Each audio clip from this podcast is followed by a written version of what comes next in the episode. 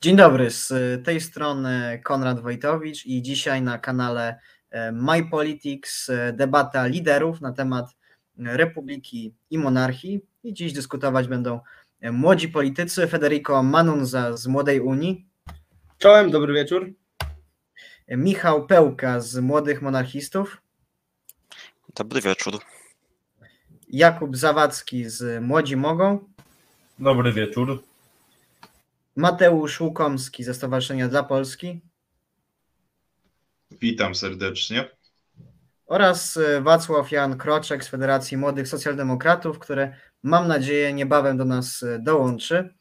E, nie przedłużając zatem prowadzenia, zaczniemy od pierwszej kwestii, czyli dyskusji na temat ustroju monarchii i republiki. Jak wiadomo, współczesnych e, monarchiach konstytucyjnych na Zachodzie właściwie system e, republikański e, gra dużą rolę, kiedy to obywatele wybierają swoich przedstawicieli do parlamentu. Właściwie monarchie absolutne lub autorytarne są domeną na przykład niektórych państw arabskich czy afrykańskich, ale również republiki mogą być autorytarne i sprawować władzę quasi monarchiczną, jak w Koreańskiej Republice Ludowo-Demokratycznej. Jednak właśnie rozważając te różne techniczne e, i formalne aspekty republikanizmu e, czy monarchizmu, który ustrój według Was jest e, najlepszy? I zacznie Federico Manunza z Młodej Unii. Bardzo proszę. E, szanowni Państwo, no nie będzie niczym zadziwiającym fakt, że powiem, że moim zdaniem najlepszy jest ustrój e, republikański. E, nie jest to spowodowane tym, że jestem jakimś wrogiem monarchii, nienawidzę monarchii, coś takiego. Nie.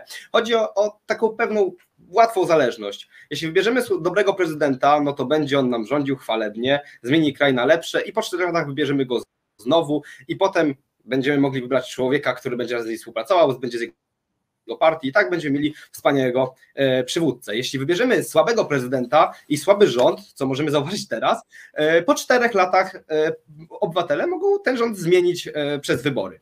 Jeśli wybierzemy dobrego króla, będziemy mogli być wielkim imperium niczym pierwsza Rzeczpospolita, ale jeśli wybierzemy słabego króla, będziemy mogli zostać rozebrani niczym pierwsza Rzeczpospolita. E, jestem przeciwnikiem władzy królewskiej, która byłaby e, ostateczna, która byłaby taka absolutna. E, jeśli chodzi o władzę konstytucyjną, no również nie jestem jej zwolennikiem, no tak jak powiedziałem, no możemy zobaczyć jak wyglądała monarchia konstytucyjna w Polsce u schyłku I Rzeczypospolitej. No niestety, monarchia jest wielkim nie wiadomo, bo raz może się nam trafić wspaniały władca, który będzie rządził tak, że wszystkim będzie dobrze i Polska byłaby wielkim imperium, a raz może się trafić nie niestety człowiek, który do władzy się w ogóle nie nadaje i skończylibyśmy po prostu albo w bardzo słabej sytuacji geopolitycznej, albo byśmy skończyli nawet jako państwo, które przestaje istnieć. Dziękuję.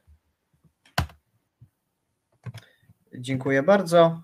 I tym samym przechodzimy do drugiego mówcy, do Michała Pełki z Młodych Monarchistów. Bardzo proszę. Dziękuję bardzo. E, na wstępie chciałbym zauważyć, że to, o czym kolega mówił, czyli pewnych zagrożeniach monarchii, to oczywiście my jako monarchiści nie jesteśmy utopistami. Mamy świadomość, że żaden system nie jest, nie jest idealny.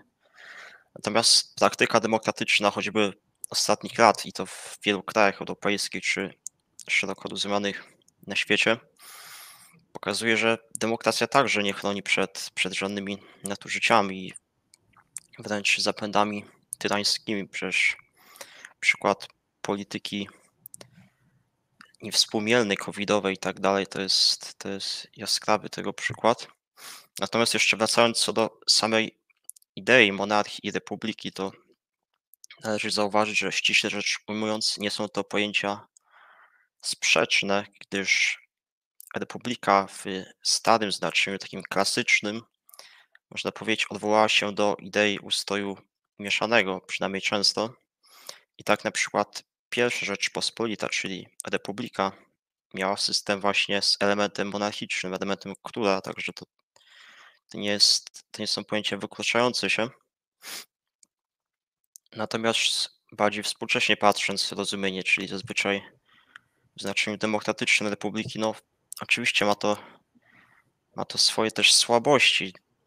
Należy zauważyć, że owszem, jest ryzyko zawsze tyranii, ale to także w systemie demokratycznym, gdyż przecież nie tak dawno temu, niecałe powiedzmy 100 lat temu, przykład demokracji Republiki Weimarskiej, do czego doprowadził do, do rządów tyrana i partii zbrodniczej, także to nie jest, to nie jest żadna gwarancja wolności i pomyślności. Natomiast monarchia ma te zalety i tu mówię bardziej o monarchii właśnie w znaczeniu tradycjonalistycznym, czyli powiedzmy w systemie mieszanym z innymi elementami, na przykład z elementami Już prosiłbym o ostatnie zdanie w tym pytaniu. Ma elementy właśnie stałości i pewnej pewnego porządku i tak, to, to skrótowo mówiąc. Dziękuję bardzo. E, Zatem teraz e, proszę o zabranie głosu Jakuba Zawadzkiego z Młodych Mogą. Bardzo proszę. Myślę, że w ostatecznym rozrachunku zdziwieniem nie będzie, jeśli powiem, że według mnie najlepszym systemem sobie przedstawionych do wyboru jest system e, republikański. E, Cytu, e, korzystając z nauk Ludwiga von Misesa, oczywiście przekładając je z gospodarczych na społeczne, można rozumieć to tak po prostu, że tak jak dzisiaj gospodarka feudalna nie ma prawa bytu z racji tego, że ludzi jest po prostu za dużo, no to tak samo po, e, poczynić z monarchią. Monarchia nie będzie dzisiaj działać e, tak skutecznie z powodu, że po prostu jest za dużo ludzi w krajach. E, oczywiście są przykłady monarchii, monarchii absolutnych, takie wcześniej zostało napomniane, głównie kraje arabskie, no to tam raczej tych za ludzi za dużo nie ma, gdyż to są kraje w większości pustynne. A System republikański szczyci się tym, że tak jak wcześniej mówił mój przedmówca Federico Manunza, możemy sobie wybrać, kto nami rządzi, a w takim przypadku jak monarchia, no to jest wielką niewiadomą. Dzisiaj możemy na przykład głosować na króla, który akurat będzie mówił całkiem dobre rzeczy, z początku także będzie robił dobre rzeczy, jednakże władza jednak uderza do głowy i tutaj e, to jest fakt. Władza uderza do głowy i może po prostu e, nieskrępowany żadnymi takimi e, rzeczami zacząć prowadzić tyranię w takim kraju. A w przypadku republiki już nie bardzo jest na to możliwości z powodu, że mamy trójpodział władzy, gdzie to oczywiście władza wykonawcza jest monitorowana przez władzę sądowniczą. Dziękuję bardzo. I kolejna osoba, Mateusz Łukomski ze Stowarzyszenia dla Polski. Bardzo proszę. E, dziękuję bardzo. E, szanowni Państwo, e, nasze państwo obecnie jest republiką opartą na zasadach demokracji, rządów, rządów prawa, poszanowania, e, poszanowania e, praw człowieka i innych wartości konstytucyjnych. Polacy są do takiej formy ustroju przyzwyczajeni, są przyzwyczajeni do tego, że wybierają, wybierają prezydenta w demokratycznych wyborach, co pokazały, co pokazują poszczególne elekcje w ciągu ostatnich kilku, kilku dekad kiedy ta frekwencja była rekordowa w porównaniu na przykład e, z, znaczy dużo wyższa niż, e, niż na przykład wybory parlamentarne. I to jest zrozumiałe, że Polacy chcą mieć wpływ e, na władzę, chcą decydować o tym, jaka, jak ta władza wygląda. Nie zmienia to jednak faktu, że możemy dyskutować na temat form ustrojowych. Polska ma nie tylko tradycje republikańskie, ale też tradycje monarchiczne. Ja myślę, że e, bardzo ciekawe, znaczy fenomenem politycznym e, w naszych dziejach jest to, że umieliśmy połączyć i wartości republikańskie, i e, ustrój monarchiczny. Wolna elekcja, która odbywała się przez kilkaset lat, jest, jest tego przykładem. Myślę, że tu jest kwestia sporu dwóch wartości. Z jednej strony pewnego poszanowania, E, e, można powiedzieć, różnorodności opinii, poglądów, e, tego uniknięcia, można powiedzieć, centralizacji nadmiernej władzy, a z drugiej strony jest kwestia tego, że głowa państwa może się uwikłać jako prezydent, może stać się zakładnikiem sporów partyjnych. Więc ja myślę, że to jest, to jest bardzo ciekawy temat i dyskusja, którą warto podejmować w, w następnych latach. Dziękuję bardzo. E, I ostatnia osoba odpowiadająca na e, pierwsze pytanie dotyczące, e, który, który ustrój jest lepszy, republika czy monarchia? Wacław Jan Kroczek z Federacji Młodych Socjaldemokratów. Bardzo proszę.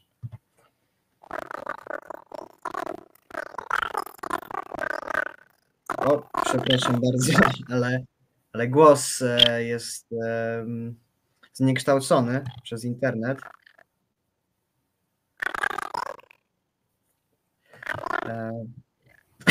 przepraszam, ale ten głos mm, trzeba. Wacławie, gdybyś mógł, e, może poprawić łącze internetowe, bo nic nie słychać zupełnie.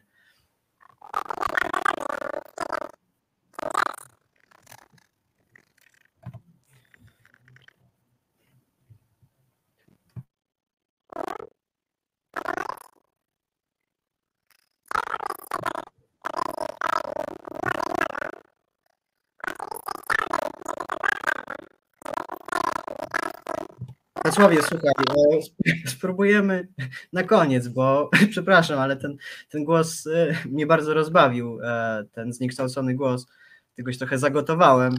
E, przejdziemy, przejdziemy do Twojej wypowiedzi, jak, jak poprawisz łącze internetowe, bo teraz po prostu Cię nie słychać. Dobrze, to e, przejdźmy w takim razie do drugiej kwestii. Poczekamy, aż Wacław poprawi swoje łącze internetowe.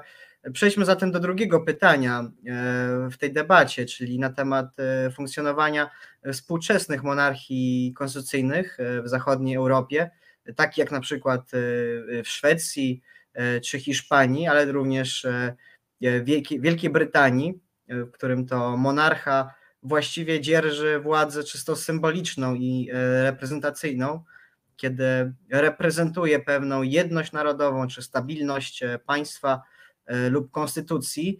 Jak więc oceniacie takie stricte konstytucyjne monarchie oparte na rządach prawa, jak Szwecji, Hiszpanii? I jako pierwsza osoba Mateusz Łukomski ze Stowarzyszenia dla Polski. Bardzo proszę. Dziękuję bardzo. E, ja, e, jeśli chodzi o te e, trzy, trzy monarchie, które zostały wymienione w pytaniu, ich działalność współcześnie oceniam raczej krytycznie. Wynika to przede wszystkim z faktu drastycznego obcięcia kompetencji, który, które posiadają poszczególni, poszczególni monarchowie w tych krajach. Myślę, że jeżeli już w danym państwie ma zostać wprowadzona e, monarchia e, konstytucyjna, to e, monarcha powinien jednak e, posiadać jakieś określone kompetencje, e, czy to w sprawach obronnych, czy w sprawach polityki zagranicznej, czy kwestii tworzenia, tworzenia rządu. No słabością tych monarchii, o których mówię, jest ich w dużej mierze symboliczna rola. Oczywiście i na pewno wartość ma to, że król, tak jak na przykład królowa Elżbieta II, jest takim, można powiedzieć, symbolem, kimś, kto jednoczy Brytyjczyków Syryjczyków, niezależnie od e, poglądów, e, poglądów E, poglądów politycznych. Jednak potrzebne jest, e, moim zdaniem, poza tą symboliką, która jest istotna, potrzebne są, żeby ta monarchia miała w ogóle e, sens, potrzebne są jakieś konkretne kompetencje. W pozostałych monarchiach, no, takich jak na przykład Szwecja czy Hiszpania, no ta władza też jest symboliczna. W Hiszpanii nastąpiło no, drastyczne obniżenie prestiżu monarchii, te, te wszystkie skandale z udziałem króla Jana Karola I e, e, w rodzinie i e, na dworze królewskim drastycznie obniżyły znaczenie monarchii, nawet tam różne lewicowe frakcje postulowały likwidację w ogóle ustroju monarchicznego. No także mówię, że jeżeli tak dalej te monarchie będą funkcjonować, no to raczej widzę, widzę ich przyszłość w, cie, w ciemnych barwach. Mhm, dziękuję bardzo. E, może tym razem spróbujemy, Wacławie. Czy, czy teraz e, będzie ok z głosem?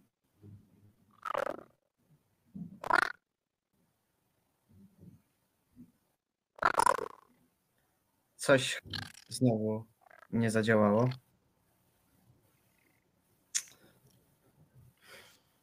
A teraz? Słuchawek Wacławie, spróbować. O, Teraz dobrze? Tak, teraz dobrze. O, Dobrze, to wtedy, wtedy, wróćmy do tego pierwsze- pierwszego pytania w tej Tak. debacie na temat e, tego, e, który ustrój jest lepszy w swoim funkcjonowaniu, czyli republika czy monarchia. I bardzo proszę, Wacław Jan Kroczek, Federacja Młodych Socjaldemokratów. Przepraszam za złośliwość rzeczy martwych, już przechodzę do, do pytania. Chciałem odnieść się do wypowiedzi kolegi z Młodych Mogą o tym, że w monarchii może dojść do tyranii, a w republice nie. Chciałbym, żeby to była prawda. Niestety w republice też może dojść do tyranii. Przykładów mamy aż nadto.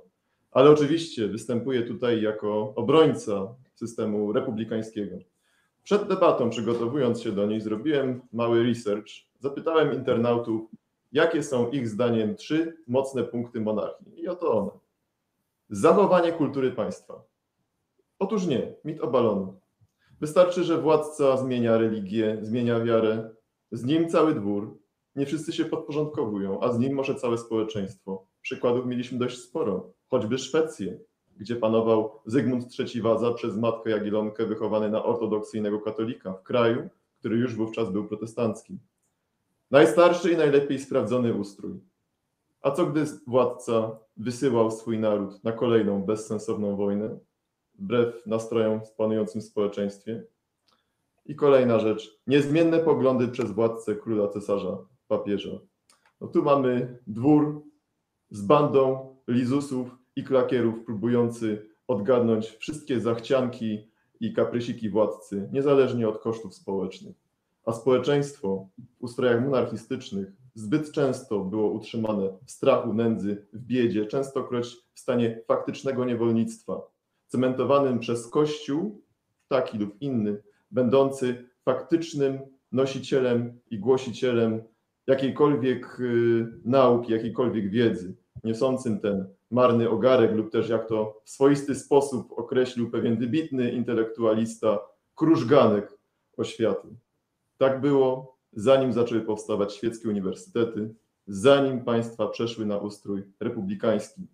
Ustrój republikańskim, w którym mamy władzę wybieraną, a nie dziedziczoną, w którym to obywatele, społeczeństwo, w tym także kobiety, decydują o tym, kto nimi rządzi. Władza jest wzajemnie kontrolowana i jest kadencyjna. Dlatego tak, za ustrojem republikańskim, mimo jego oczywistych wad, sercem za republiką.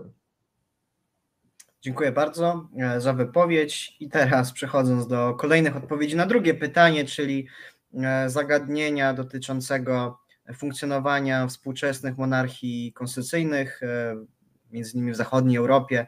Jakub Zawadzki, Młodzi Mogą. Bardzo proszę.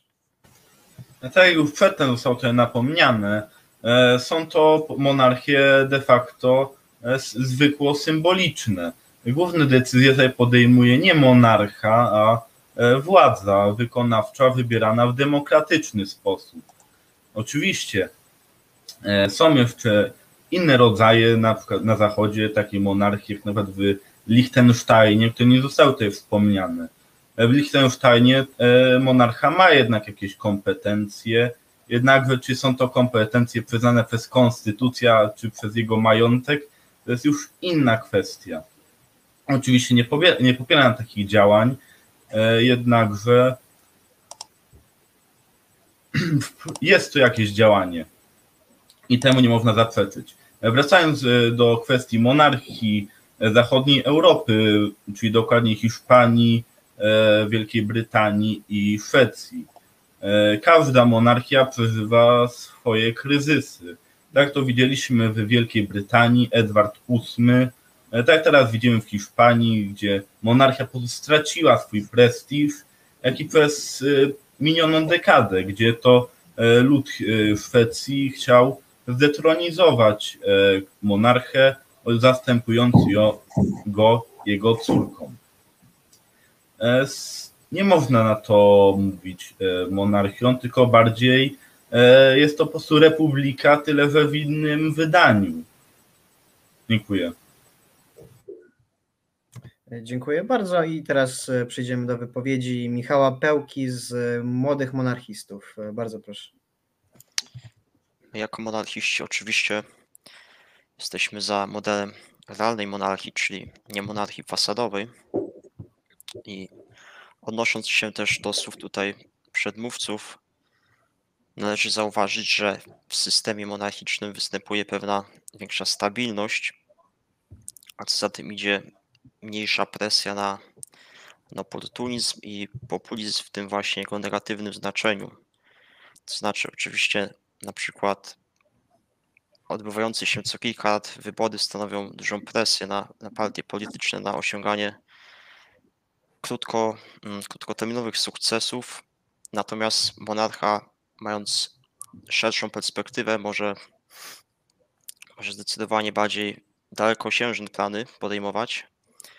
Jest to też w gruncie rzeczy człowiek bardziej przygotowany, przynajmniej od przeciętnego wyborcy, jako że przygotowywany od, od samego początku swojego życia do tej funkcji, więc na pewno bardziej kompetentny. Natomiast tak jak już też wspominałem, my jako monarchiści jesteśmy za ustrojem mieszanym, znaczy nie jako monarchię absolutną, jak niektórzy kojarzą z tym pojęciem, ale też z, z innymi ciałami, które brały udział w tym, w tym dzieleniu. I w tym systemie właśnie jest to też odciążenie dla obywateli, gdyż to, co widać choćby w polskim społeczeństwie, te instowe emocje, które wywołuje demokracja, kłótnie rodzinne, to wszystko można by ograniczyć, zdejmując niejako odpowiedzialność z obywateli, którzy przecież mają wiele ważniejszych spraw, to znaczy wiele swoich codziennych spraw, które też utrudniają im zajmowanie się kwestiami politycznymi. Dziękuję bardzo. Dziękuję. I proszę o zabranie głosu Federico Manunz z Młodej Unii. Bardzo proszę. E, no trudno tutaj się wypowiedzieć na temat e, dzisiejszych monarchii, ponieważ no, one tak naprawdę nie mają, monarchowie nie mają wpływu na nic. E, jakby nie patrzeć, statut polskiego prezydenta można przyrównać do takiego szwedzkiego króla, no bo jakby nie patrzeć, są tak naprawdę role stricte pokazowe, są stricte e, role, które no nie mają żadnego realnego wpływu na e, politykę państwa. No co ja uważam ten temat? Na pewno jest to obciążanie obywatela kosztami. No w Wielkiej Brytanii chociażby na pewno z tego co czytałem to się w miarę, że tak powiem zwraca, bo monarchini, e, jej wysokość królowa angielska jest bardzo popularna i bardzo wiele ludzi po prostu przyjeżdża specjalnie do Anglii, żeby ją zobaczyć. No ale w kwestii Hiszpanii, tak jak to powiedzieli już przede mną moi przedmówcy, no nie jest tak kolorowe no nie wiem tak naprawdę, co taka monarchia, którą mamy chociażby w Szwecji, w Norwegii, ma, co, co ta monarchia wnosi w tym momencie, jest to tylko tak naprawdę rola no, tradycji, bo trudno taką tradycję zmienić, więc no niech sobie będzie, ale no na pewno nie uważam, że w Polsce powinno być coś takiego. Jednak tak się jeszcze przysłuchuję e, wypowiedziom moich przedmówców, no i tak pan z FMS-u powiedział, że, e, że tak powiem, istotą monarchii są takie no stricte negatywy. No śmiesznie to brzmi z ust pana, szczególnie, że FMS wielokrotnie pokazywał wielkie poparcie dla państw, które no, no opierały się na bardzo podobnych wartościach, no i wtedy, kiedy e, w Polsce czy w Związku Radzieckim był głód, no to w takiej Szwecji królewskiej, no to jakby nie patrzeć, ludzie żyli 100 razy lepiej. Więc tak jak mówię, no monarchia w dzisiejszym wydaniu moim zdaniem no jest czymś, co powoli będzie zamierać, no bo nie wydaje mi się, żeby poza tą rolą stricte ceremonialną to miał jakikolwiek wpływ, no, no wpływu na politykę realną nie ma, więc w tym momencie zostaje tylko ta część ceremonialna i tradycyjna.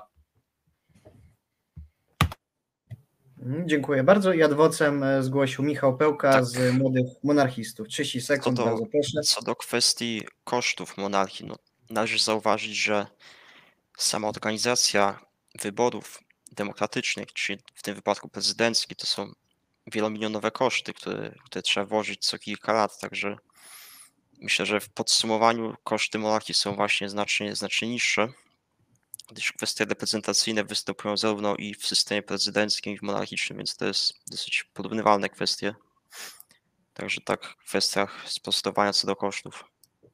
Mhm, dziękuję. I odpowiedź? Jeśli, jeśli mogę tylko się odnieść, ja nie mówię, że są to koszty, koszty jakieś wielkie, które, że tak powiem, e, niszczą gospodarkę, tylko po prostu uważam, że są koszty nie, niezbyt potrzebne. Jednak utrzymywanie całej rodziny królewskiej, tak jakby to mamy chociaż w pałacu Buckingham, nie wiem, czy jest konieczne. E, jeśli chodzi o prezydenta, tak jak się zgadzam, to jest praktycznie ta sama rola. No i ja na przykład jestem zupełnym e, przeciwnikiem temu, tego, żeby prezydent i jego żona podnosili sobie pensje, więc ja uważam, że ci ludzie, jako że pracują dla ludu, powinni zarabiać trochę mniej niż zarabiają, więc w tej kwestii e, tak to wygląda. Dziękuję.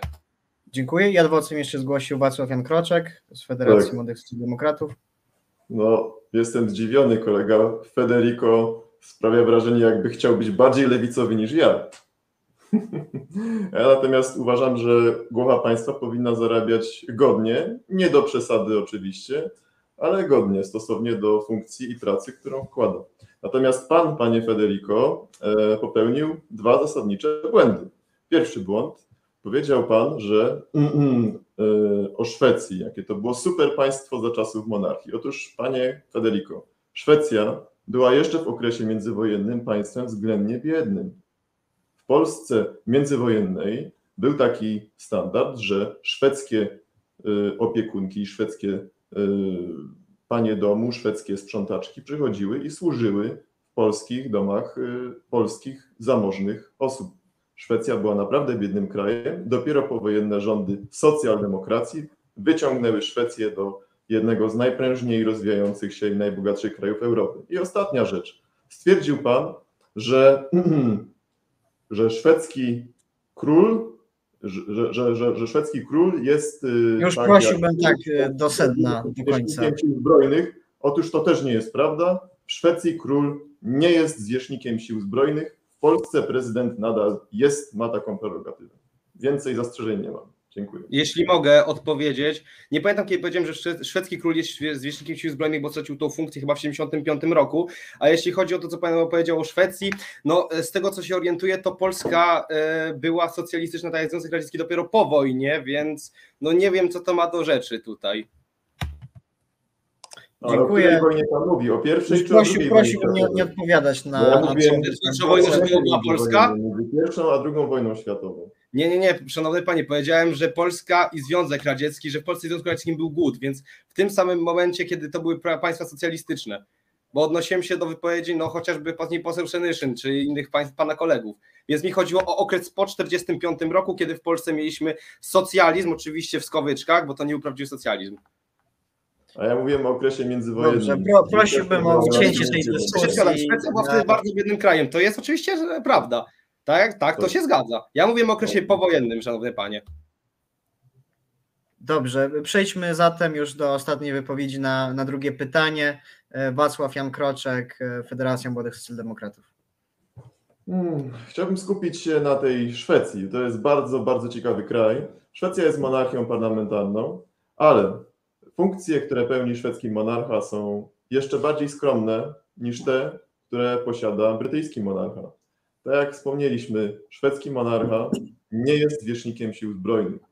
Nie jest także głową kościoła szwedzkiego. Został tej funkcji jakiś czas temu pozbawiony. Ma natomiast prawo do informowania go przez premiera o stanie państwa i o najważniejszych reformach, które w państwie zachodzą. Ma prawo do wydawania, wręczania Nagrody Nobla.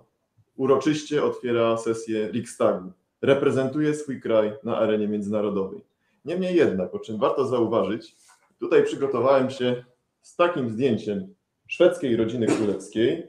W samym, w samym środku stoi wielce szanowny król, Karol XVI Gustaw z dynastii Bernadotte, obok niego królowa Sonia i księżna Wiktoria, następczyni tronu. Tutaj jest Karol Filip. O, właśnie tu. Karol Filip jest drugim najstarszym dzieckiem i najstarszym synem e, szwedzkiego monarchy. I co ciekawe, urodził się jako następca tronu. I dopiero dwa lata po swoich urodzinach szwedzki parlament zdecydował, że odtąd tron dziedziczy nie najstarszy syn, ale najstarsze dziecko.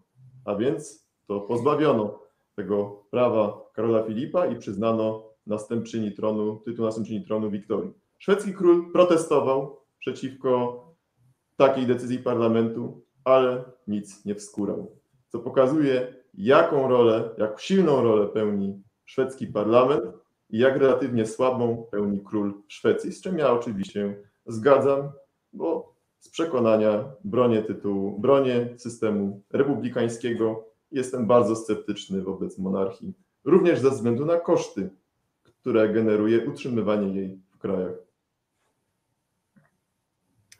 Dziękuję bardzo i tym samym zakończyliśmy drugi segment naszej debaty i przechodzimy już do ostatniej części, czyli do hipotetycznej sytuacji, jako że w 1918 roku, kiedy odrodziła się niepodległa Polska, e, powstał system republikański, druga Rzeczpospolita, nie restaurowano monarchii w Polsce, nie zdecydowano się na taki ruch, ale jednak e, pomyślmy o takiej hipotetycznej sytuacji, kiedy po upadku komunizmu w 1989 roku Polacy zdecydowaliby o restauracji monarchii. Nie jest to istotne, jaki byłby to król, z jakiej e, dynastii lub wybierany elekcyjnie uznajmy, że po prostu taki monarcha by panował we współczesnej Polsce, w współczesnej monarchii konstytucyjnej. Jak e, w takiej sytuacji ocenialibyście takie rządy monarchistyczne w trzeciej e, Rzeczypospolitej?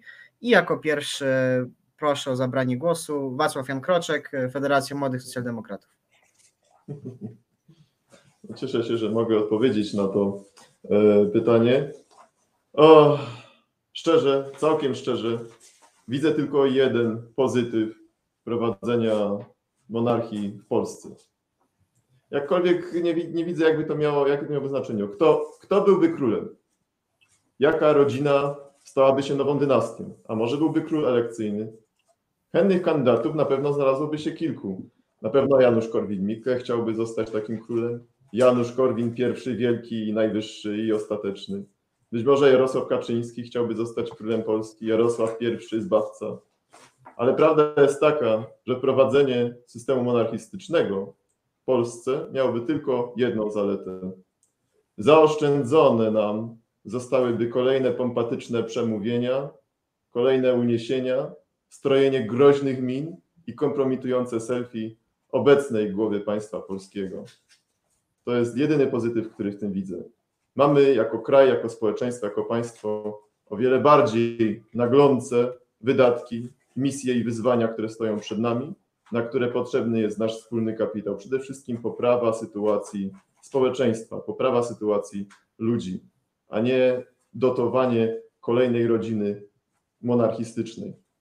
Widzimy na przykładzie Wielkiej Brytanii, z jakimi wielkimi skandalami wiąże się utrzymywanie rodziny królewskiej, szczególnie w Wielkiej Brytanii, w której te skandale są ogromne.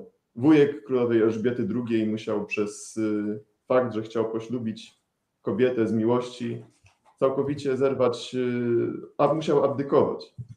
Nawet teraz książę Harry przez ślub y, ze swoją żoną, która jest spoza szlacheckiej, szla, spoza warstwy szlachty, musiał zerwać kontakt z rodziną królewską, bo wedle ich opowieści była dyskryminowana, szykanowana przez y, członków rodziny, brytyjskiej rodziny królewskiej. A w Szwecji jest zupełnie inaczej. W Szwecji wspomniana wcześniej królowa Wiktoria wyszła za mąż za człowieka z ludu, Daniela Westlinga, który był właścicielem sieci klubów fitness w Sztokholmie.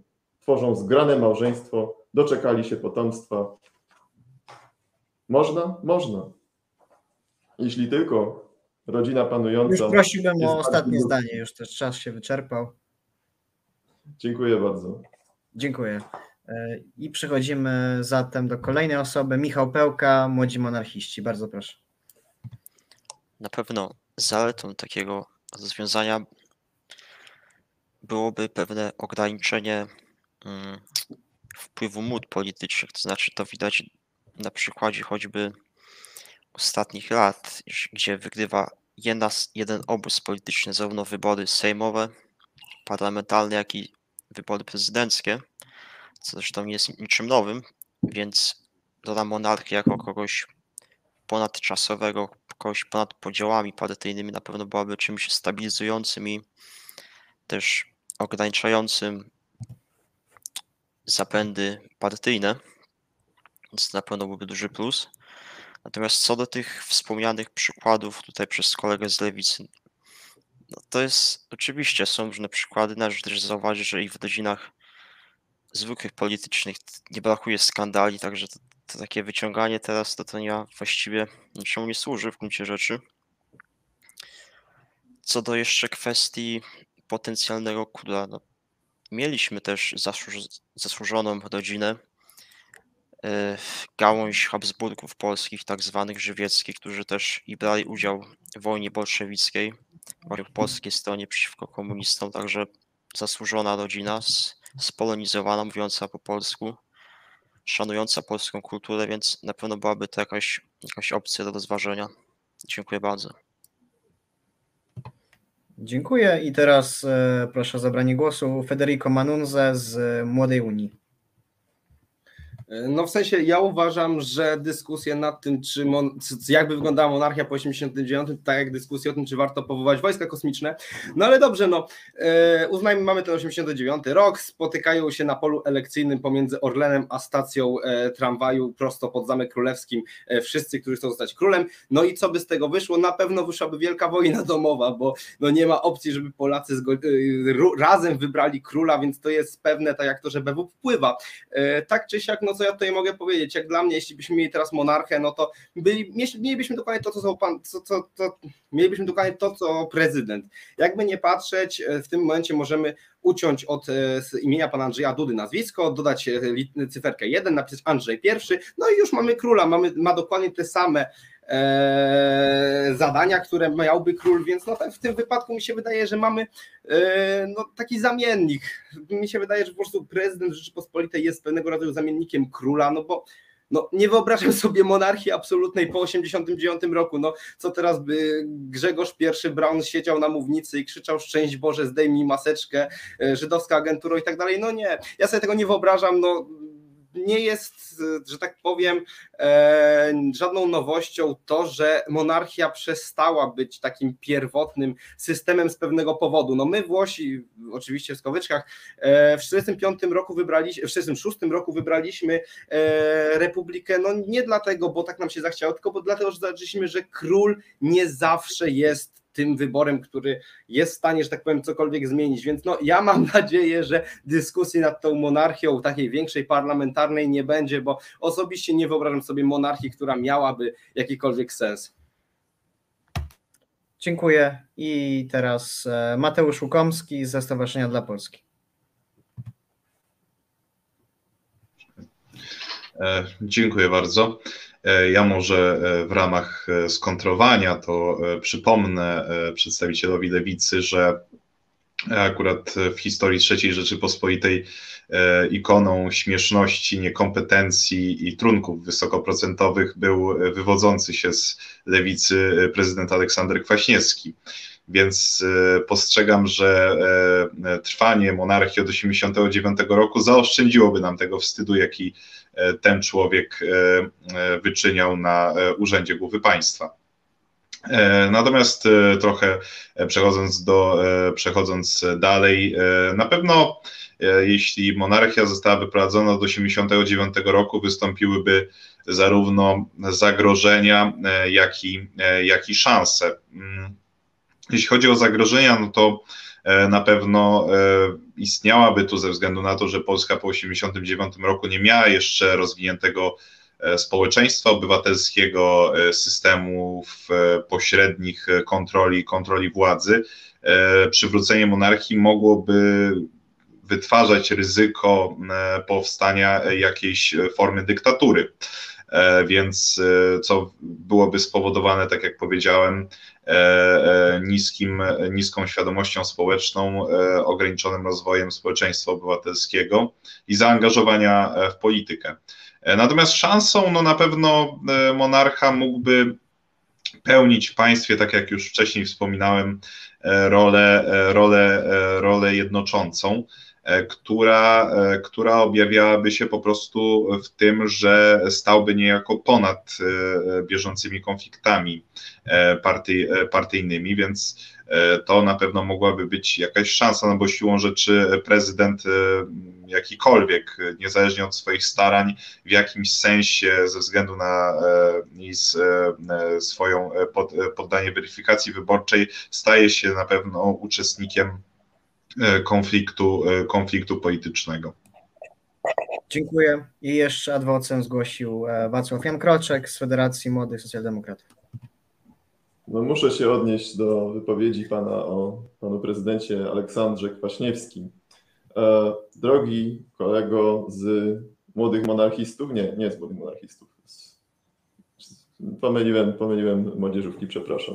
Drogi panie kolego, wódka czysta ani na surducie, ani na honorze plamy nie czyni. I mówię to panu ja, ja, który jestem abstynentem. To znaczy, że względnym, ale abstynentem. Aleksander Kwaśniewski jest najwybitniejszym prezydentem w historii III Rzeczpospolitej. Jedynym, który został wybrany na drugą kadencję w pierwszej turze głosowania. Akurat dzisiaj ma urodziny. Szanowny panie prezydencie, wszystkiego najlepszego z okazji urodzin, zdrowia, prosiłbym do sedna, tak samo, czas się skończył.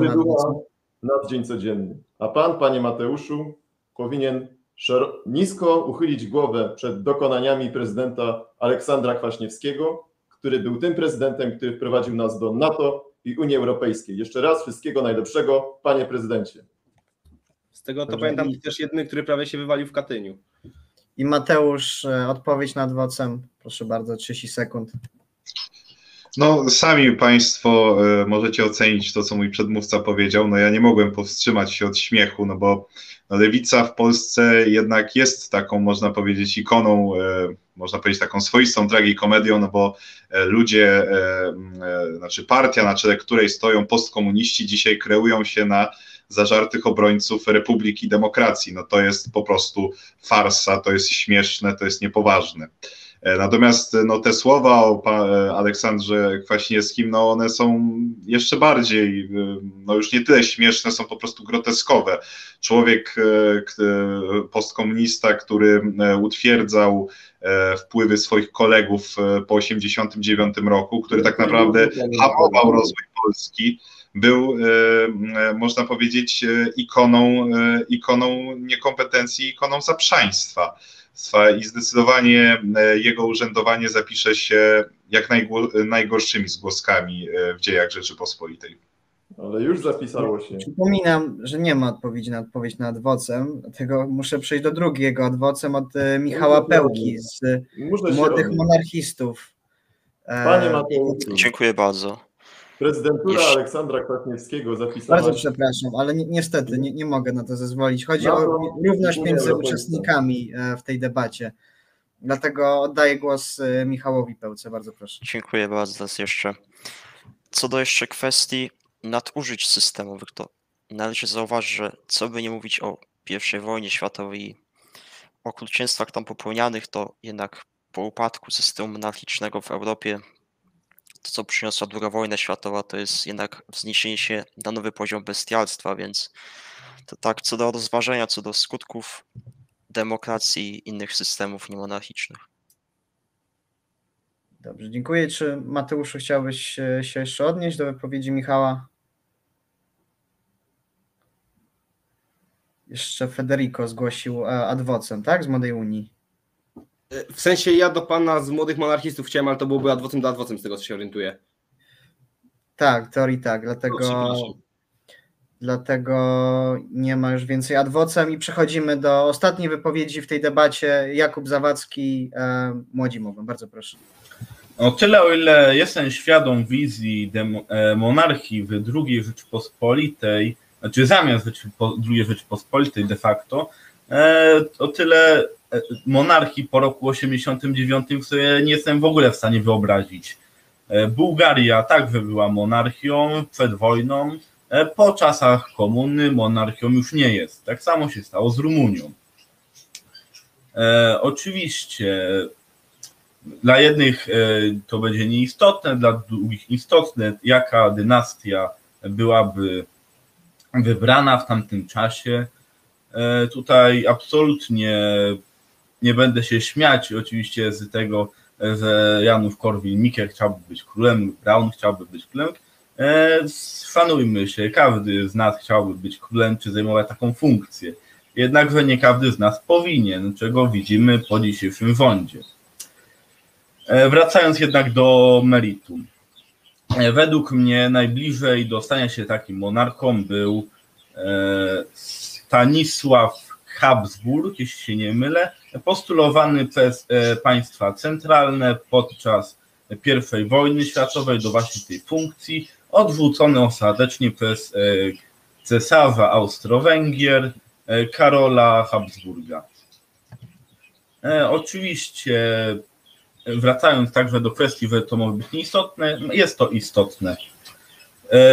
Monarcha, z jakiej dynastii by się wywodził, miałoby to wpływ, jakby prowadził swoją politykę, przede wszystkim politykę zagraniczną.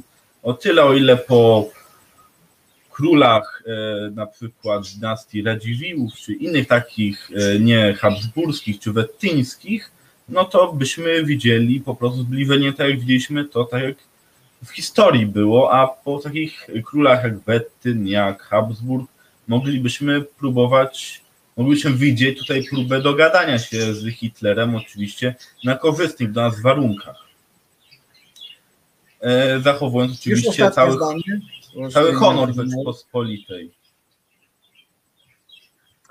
Dziękuję bardzo. To była ostatnia e, wypowiedź e, w tej debacie dotyczącej zalet i wad oraz teoretycznych rozważań na temat funkcjonowania republiki i monarchii. Dziś na kanale My Politics, debacie liderów, gościliśmy Federico Manunze z Młodej Unii. Dziękuję bardzo. Michała Pełkę z Młodych Monarchistów. Dziękuję również. Wacława Jana Kroczka z Federacji Młodych Socjaldemokratów. Dziękuję wszystkim słuchaczkom, wszystkim słuchaczom i współdebatantom oraz prowadzącemu. Pozdrawiam. I, i Jakuba Zawadzkiego z Młodych Mogą. Dziękuję wszystkim za oglądanie i za rozmowę oraz chciałbym pozdrowić mojego kolegę Miłosza. Oraz y, Mateusza Łukomskiego ze Stowarzyszenia dla Polski. Dziękuję bardzo. Dziękuję serdecznie i do usłyszenia.